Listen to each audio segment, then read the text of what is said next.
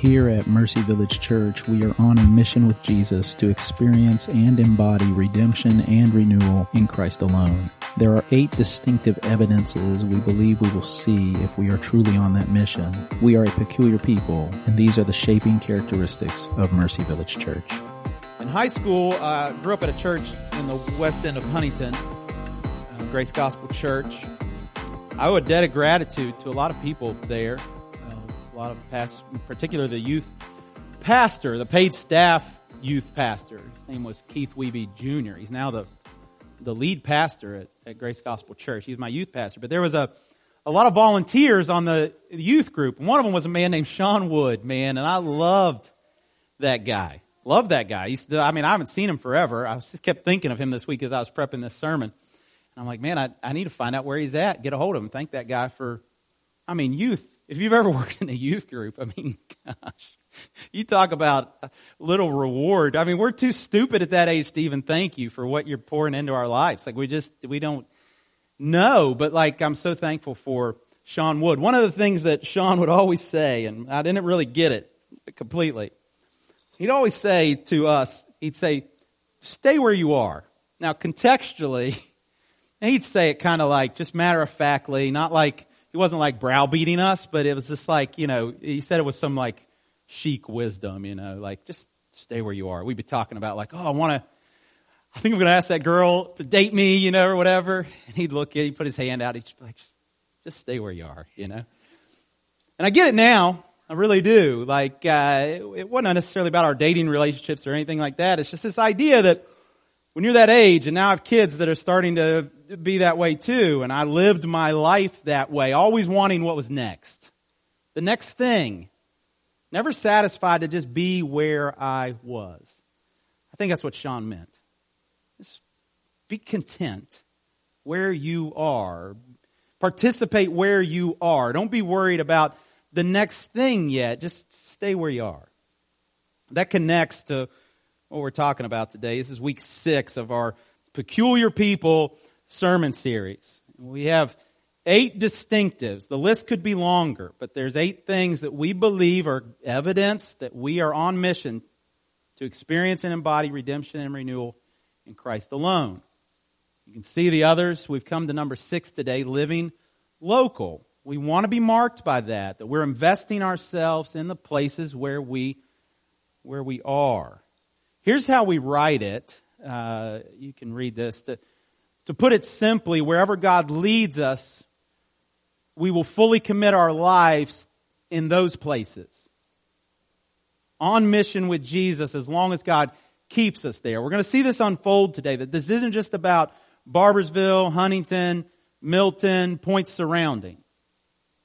This is about us as the people of God wherever we go. This is something we can value wherever we're at. But for us specifically in this community, this means we will missionally engage our communities. First, through investing our personal lives locally by valuing relationships, leveraging our talents, and capitalizing on opportunities. Second, as a church, we will reach out corporately to our local area with creativity and intentionality. We'll do this with the goal of making Jesus known in our neighborhoods, leagues, businesses, events, schools, and wherever else we live, work, and play. We are committed to being all in where we are now in this place. Now, for Mercy Village Church, the prayer is that this entity, Mercy Village Church, this manifestation of the body of Christ will remain in this place.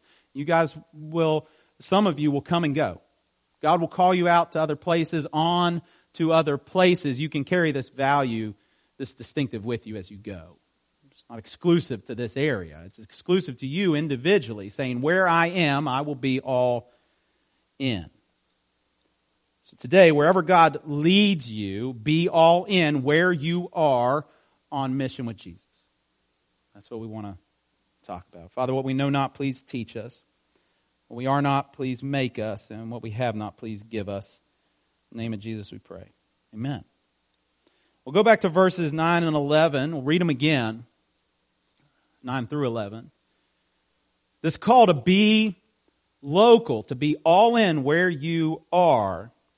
The Lord said to Paul one night in a vision, Do not be afraid, but go on speaking Do not be silent, for I am with you, and no one will attack you to harm you, for I have many in this city who are my people. And he stayed a year and six months teaching the word of God among them. Now, if you know much about Paul's ministry, 18 months is an eternity for the Apostle Paul.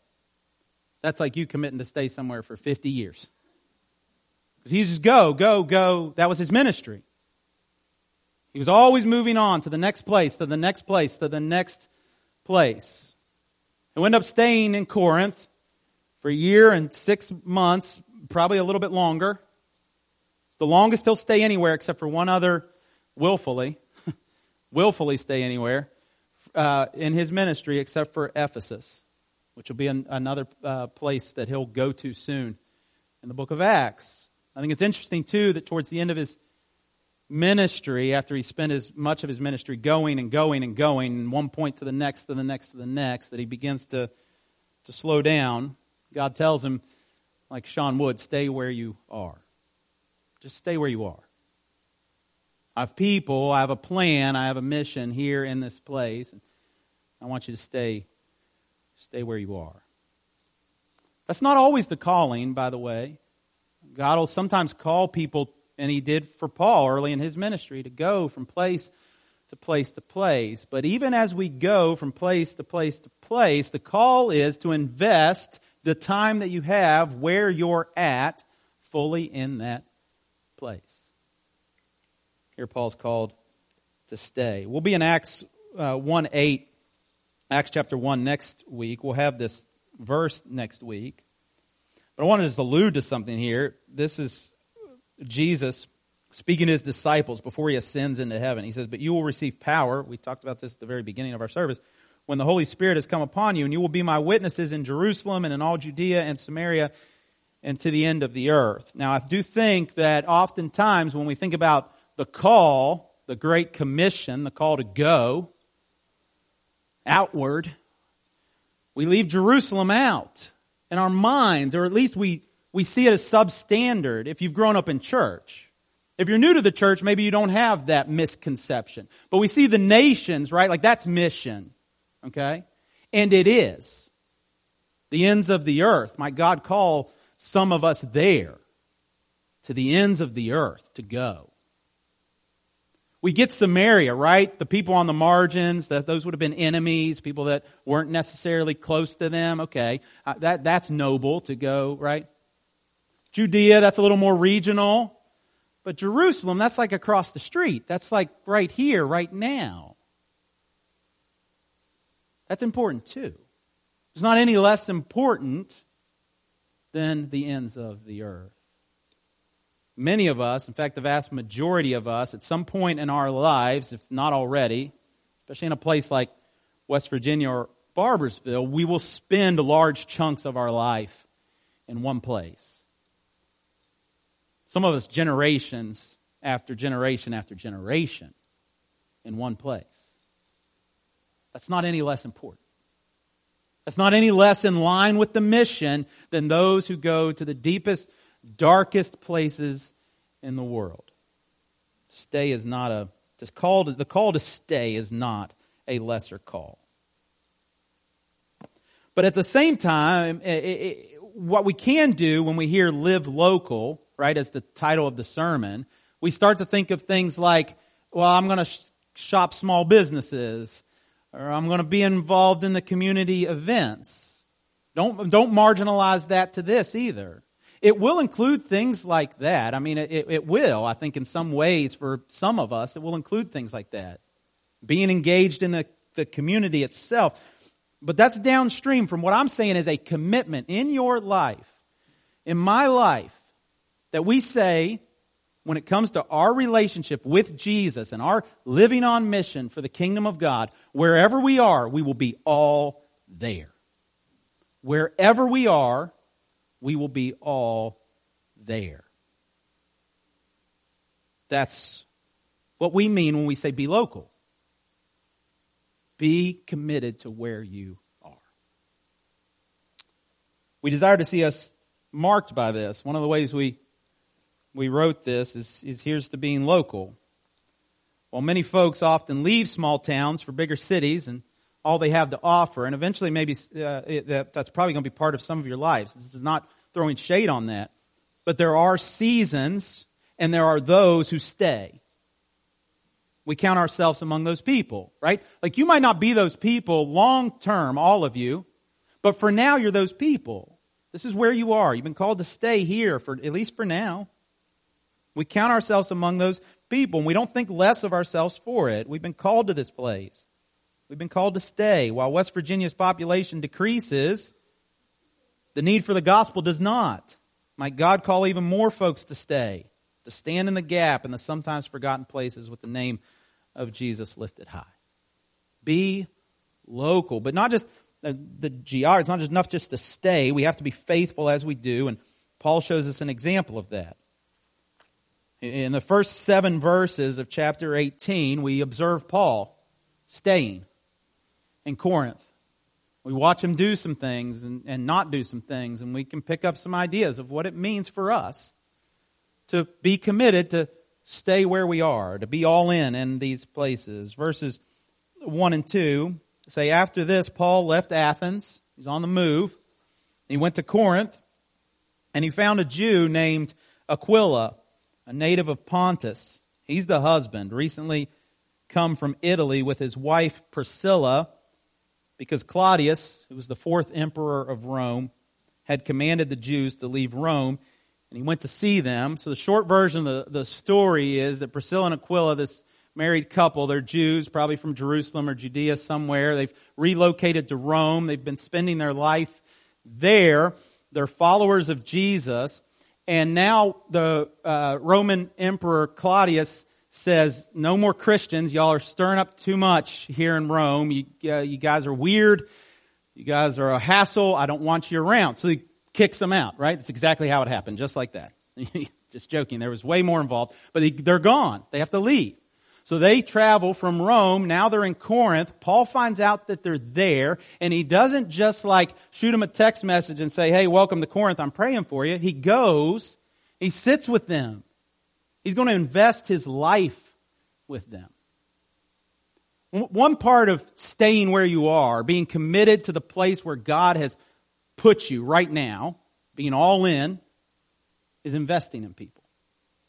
I'm not talking about social networking or business networking. I'm not talking about, you know, being liked by a whole bunch of people or being known by a whole bunch of people. I'm talking about authentic relationships with people committed to being vulnerable, generous, consistent with Jesus at the center.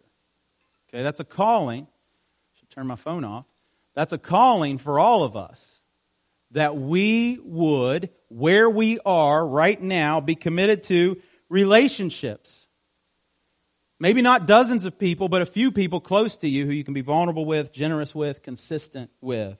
Invest in life. And that can be hard, right? Especially if you come from somewhere else and God's called you to stay here for a certain season of your life, and now you have to build some relationships knowing that maybe in the future you're going to be called to move forward to somewhere else. Paul doesn't, at this point yet, right? Remember, we read his calling to stay uh, comes after these verses, actually. And he's already investing himself vulnerably and intimately with people. Do that. That's part of, of being committed to be, uh, be wherever you are, being all there. Another thing he does is he leverages his skills and his career. Verse 3 And because he was of the same trade as Priscilla and Aquila, he stayed with them and worked, for they were tent makers by trade. So they started Coleman Tents. That's the that's their brand. Actually, I'm joking, uh, but they were tent makers. It's a lot bigger business back then than it is now. But they would, uh, whether it was out of animal skins or leather or fabric, who knows, but they would make these tents. This was probably how Paul was brought up. His dad was likely, we don't know this for sure, but likely a tent maker. He probably picked up that trade. It's like riding a bike. He sees Priscilla and Aquila there. That's how they're going to make money. He's making tents. He says, Hey, I, I grew up doing that. I'm going to join you. He actually stays there, lives becomes the third wheel in their relationship. He moves in to Priscilla and Aquila's home and they start making tents together. Now here's what I mean by leveraging it though. He's going to use this and his, his talents in several ways. Not just his speaking talents. He's going to use those too.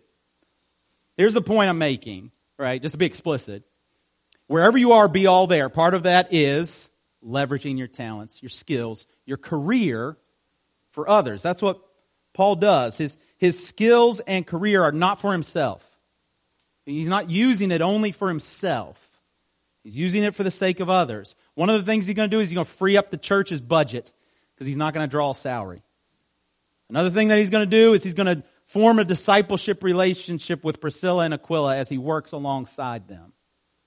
There's other opportunities you can assume came from that too, as he meets people, as he's uh, selling tents and, and working for different clients. He's able to make connections and he sees all of them as gospel opportunities. And here's another important piece his career and his skills are not his identity. Okay, that's just for free. But notice when, if you follow the life of Paul, his identity is always servant of Jesus. That's what he's worried about. Servant of Jesus. So he's able to hold his career loosely in that sense.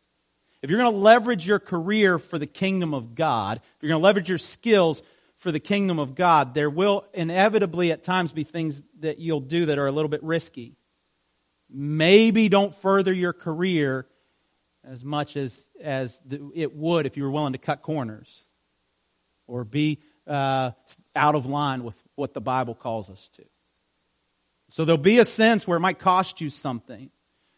And if your career is your identity, if all you are is wrapped up in your career, then you won't follow Jesus in those moments. You'll follow the career. And so he's not wrapped up in the the career as his identity. A third of your life is spent working, roughly. If you have a, uh, a job, a full time job, a third of your life will be spent working. If you're a stay at home parent, it's going to be more than a third of your life spent working on that task. Don't waste it. Leverage those things where you're at, where you are for the sake of the kingdom. Invest yourself in people. Leverage your career. Leverage your, your skills. We say this sometimes too. Where you are is not an accident. We get that one place we see that is Proverbs 16:9. The heart of man plans his way, but the Lord establishes his steps.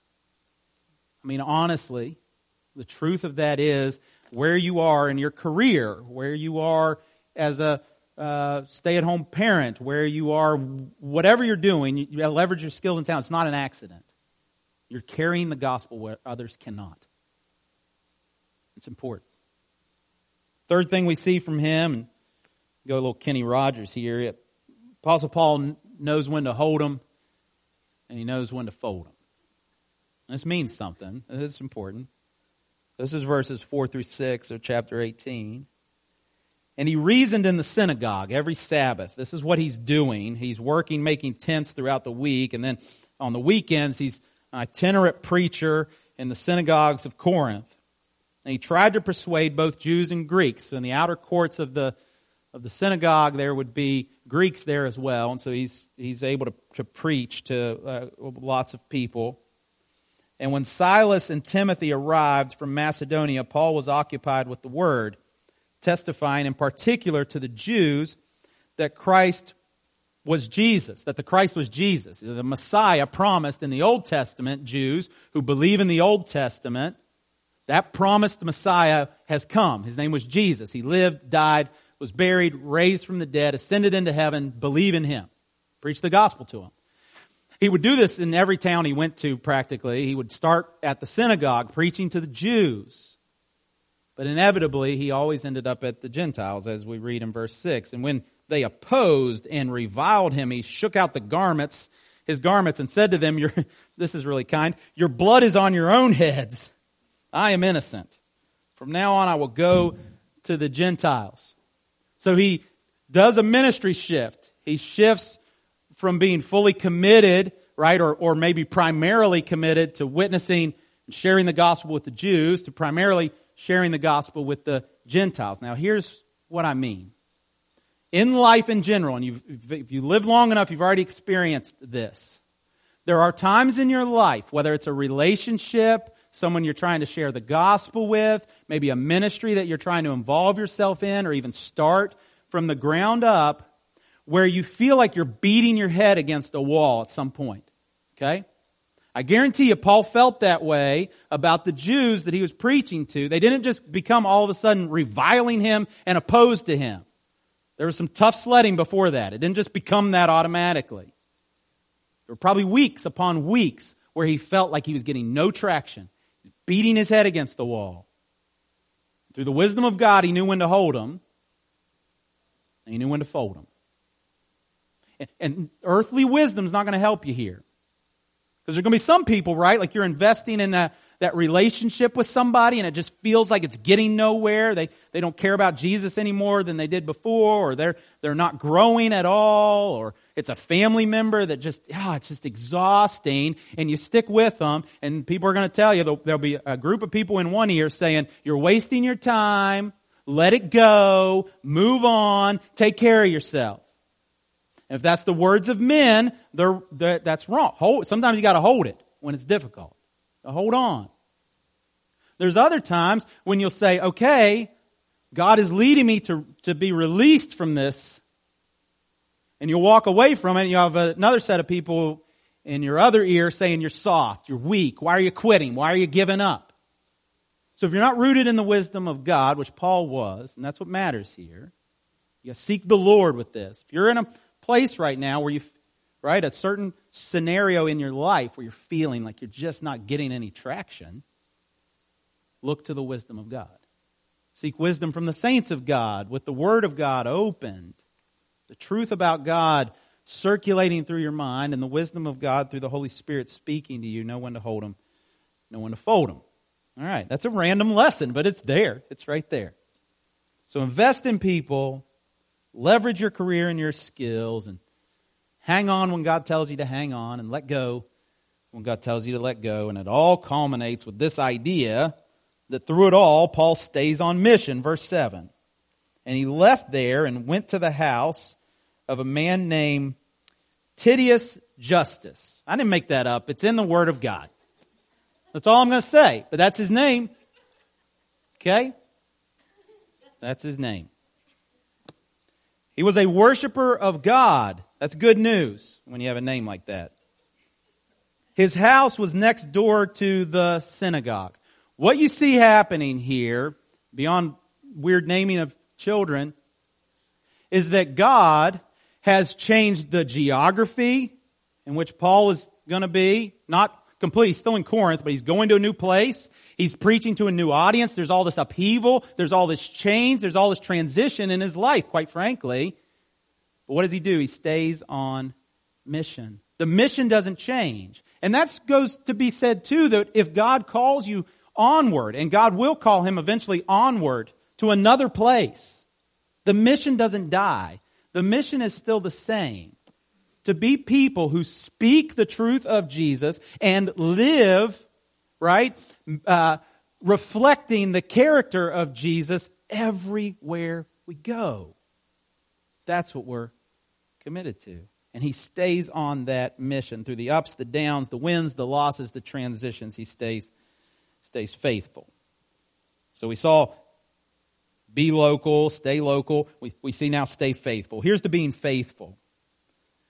Living local is not about grand gestures or one-time decisions, but instead it amounts to thousands of small and large choices made day after day after day to invest in relationships, to leverage your skills and your career, knowing when to release things and when to pursue things. Might God give us the grace to stay faithful where we are.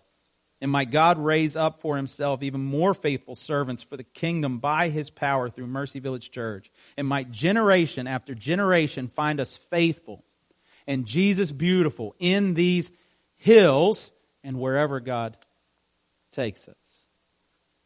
Last one's be hopeful because you need that now. Right? I mean, in all honesty, and it's hard for me to put the weight on you, and I don't want to put the weight on you though. Holy Spirit can put the weight on you of what it means to be fully committed to wherever you are, be all there. I can't get into the specifics of each one of your lives of what that means, but it's not easy. If you hear it as easy, then you're not hearing what God's saying. It's not easy. And to stay faithful in those places is not easy. So where does our hope lie? And Paul helps us see that too. Verse 10. This is God speaking to him. For I am with you, he says. No one will attack you to harm you, for I have many in this city who are my people. He says, root yourself in the promises of God, Paul. Remember the promises of God. That will be where your hope is. One, God is with you. Might that be enough for us in the ups and the downs and this life? God is with you. His presence is promised. He promises protection for him. And it's true as well. The, the Bible says, for the child of God, not a hair of your head falls from it without God overseeing the circumstances and situations of your life. I don't believe that. I'm I allowed to say that? That's hard to believe. God says, You got to believe that, Paul, that I'm protecting you. I am with you. I am looking after you. That's the truth. And then the kingdom of God will come to pass. There's more people in this city. I'm going to save them. I'm going to turn their dead hearts, uh, replace their hearts of stone with hearts of flesh. And so, in the fruitless seasons, as you're staying local and staying faithful, stay rooted in the promises of God. And, and out of that comes fearlessness for Paul. This is the other call that God has for him in verse 9. The Lord said to Paul one night in a vision, Do not be afraid but go on speaking and do not be silent. What's interesting about it is he says, go on doing what you're doing. Don't be afraid. Go on doing what you're doing. I call this ordinary fearlessness. The day to day things of this life. Keep doing what God has called you to do, big or small. Teachers, keep teaching. Keep drawing those kids close, right? Even if it feels like there's no change in their lives. Keep with it. Keep at it. Keep loving your neighbor, even if it feels like there's just nothing is changing in their life. Maybe it's even getting tense. Keep doing it. Live the ordinary things day by day that you're already doing with Jesus at the center. Investing in relationships requires vulnerability. Keep doing it fearlessly. Leveraging your career might cost you. Keep doing it fearlessly. Knowing when to hold on to things requires tenacity. Keep doing it. Knowing when to let go of things requires being open to loss. Keep being faithful to do it. All while staying on mission. And this is the promise. It's as old as it's as old as God Himself. I mean, we go back, which is eternal. He speaks it through Isaiah 41, verses 8 through 10. But you, Israel, my servant Jacob, whom I have chosen, the offspring of Abraham, my friend, you whom I took from the ends of the earth and called from its farthest corners, saying to you, You are my servant. I have chosen you and not cast you off. Fear not, for I am with you. Be not dismayed, for I am your God. I will strengthen you. I will help you. I will uphold you with my righteous right hand. Expect fearlessly that God is, know fearlessly that God is with you and expect big things. Verse 8 God does big things. Crispus, another great name. He's a chip maker. In case you were wondering. He was the ruler of the synagogue. Remember what happened? Paul ceremoniously shakes off his garments and says, I'm done with you jokers. Not a single one of you is ever going to believe in Jesus. I'm gone. I'm going to talk to the Gentiles, man. And as he walks away, Crispus, the ruler of the synagogue, raises his hand, says, wait, I want to believe. He believed in the Lord together with his entire household. And many of the Corinthians, hearing Paul, believed and were baptized. Completely unexpected. Not in the script. So unlikely. Crispus will go on by, according to church history, to become a bishop in the church. He'll be martyred for his faith. Paul saw God accomplish big things. And all he did was just keep doing what he was doing. Stay faithful. He made tents. He invested himself in people. He taught the gospel in places where God led him to until God led him to other places in the city. He held on when it was intense and he let go when God called him to let go. Faithful, day by day. A regular job, speaking the word of God, investing in people's lives, nothing crazy, nothing insane. Normal, everyday, fearless faithfulness, and our God is unstoppable, and that's our hope. And God saves people, and that's our hope. So here's the staying hopeful. Here's the being hopeful. Appalachia in general and West Virginia in particular, you know this, is plagued by their own mountain of problems that sometimes seem insurmountable. But hear me today, the arm of the Lord is not shortened, that it cannot save. We're banking on this. We're filled with hope as the gospel is proclaimed in word and displayed in deed that redemption and renewal will be, will be brought to bear in the mountain state through Christ alone. We stay hopeful. So where we are right now, we invest ourselves. We stay local. For now, as long as God has called us to be here, we're here. We stay faithful while we're in this place and we stay hopeful. Rooted in the promises of God and looking to Jesus. Looking to Jesus. You talk about somebody who stayed local, stayed faithful, stayed hopeful. Maybe you've heard this before. Dr. James Allen Francis. Here is a man, Jesus, who was born in an obscure village as a child of a peasant woman. He grew up in another obscure village. He worked in a carpenter shop until he was 30, and then for three years was an itinerant preacher. He never wrote a book. He never held an office. He never owned a home. He never had a family. He never went to college. He never put his foot inside a big city. He never traveled 200 miles from the place where he was born. He never did one or any of the things that usually accompany greatness. He had no credentials but himself. Again, this is humanly speaking. Obviously, we know Jesus, is the Son of God, traveled more than 200 miles from his home. But to the world, this is what they saw. While he was a uh, still a young man, the tide of popular opinion turned against him. His friends ran away. One of them denied him. Another betrayed him. He was turned over to his enemies. He went through a mockery of a trial. He was nailed upon a cross between two thieves. His executioners gambled for the only piece of property he had on the entire earth while he was dying his coat.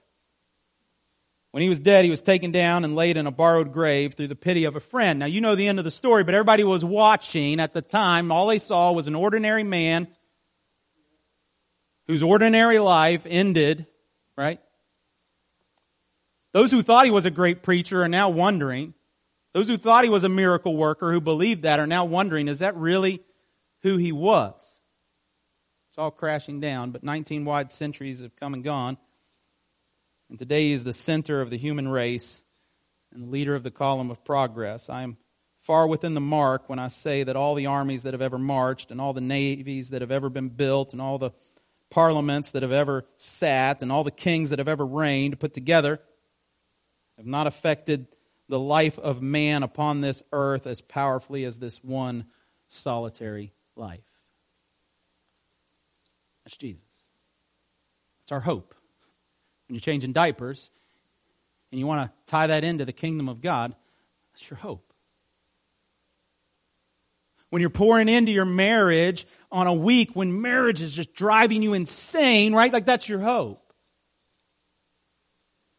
When you're investing at your job and your coworkers who this week are outrageously annoying and you're still trying to show them what Jesus looks like anyway, that's our hope in our ordinary lives, day by day, ordinary lives is Jesus. And if you're not a Christian, that is your hope today, Jesus. Son of God, crucified for sinners, death, arrested, right? The punishment for sin, death. Jesus made a way for your sins to be forgiven so that death need not be your end, but instead eternal life. Believe on the Lord Jesus Christ and you'll be saved. Believe on Jesus today, be saved. If you have questions about what that looks like, what that means, I'd love to talk with you. I'll, I'll be around. Saints, might we intentionally invest ourselves where we are today? Might that be who we are? Wherever you are, be all there for the kingdom of God. Your marriages, your homes, your families, your neighborhoods, your careers, they matter. A couple things. Choose satisfaction. Strive to be satisfied where you are. That is hard work sometimes. That starts with being satisfied with Jesus, not your circumstances. Your circumstances will ebb and flow, come and go, ups and downs. Jesus remains the same yesterday, today, and forever. Be satisfied with Him and be satisfied with the situations that surround you. This is bolstered, by the way. Your satisfaction will be bolstered if you gather with the people of God and you celebrate what God's doing in your life regularly. If you remember it. Think about what He's done in the past and you think about what He's doing right now. You count your blessings. You'll see satisfaction grow inside of you, even if you're in circumstances that are hard to be satisfied with. So choose satisfaction. Be present. Be all in. Don't be waiting for the next thing. Be present today. I'm not always good at this. I'm not looking to move anywhere, but I'm looking to move on. From whatever this thing is my kid's telling me about as they drone on and on and on. I want to be done with this conversation. Be present. Be all in where you are, whatever the situation is. It requires intentionality. Be in real community. You're going to survive, right, in this life, staying local, staying faithful. If you have people in your life you can be vulnerable with, that you can be open and honest with, with the gospel at the center. And keep Jesus at the center of, of it all. I know that sounds like such a trite, kind of the right thing for a pastor to say, but success will be measured by our faithfulness to the gospel, not how the community thinks this church is cool or something. Well, it's probably never going to happen, but even if it did, right? Like that's not success for us. How creative our outreach is, that's not our success. Being faithful to the gospel is our success. Wherever God leads you, be all in. Where you are on mission with Jesus. Let's pray.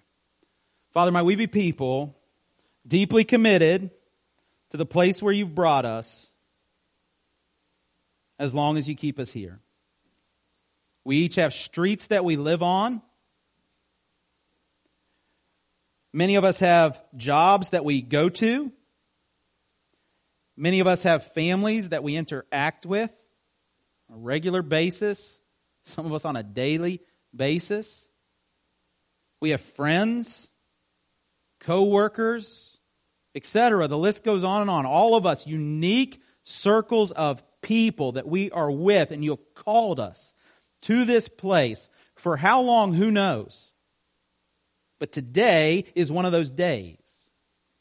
This week will be one of those weeks where you've called us to be here. Might we be all in? We live our lives displaying Jesus. You got to do that work in us. You got to make us love Jesus. You got to make us see Jesus and you got to make us act like Jesus. Do that for us. So that the world around us that is hopeless apart from Jesus sees the beauty of Jesus and responds to it. And even give us that opportunity to be those people have those conversations with people in our lives about what it means to respond to the beauty of Jesus and faith for salvation. Do that work. we can't do that work without your help. It's in the name of Jesus. Thanks for listening. You can subscribe to this feed wherever you listen to podcasts. We exist to experience and embody redemption and renewal in Christ alone.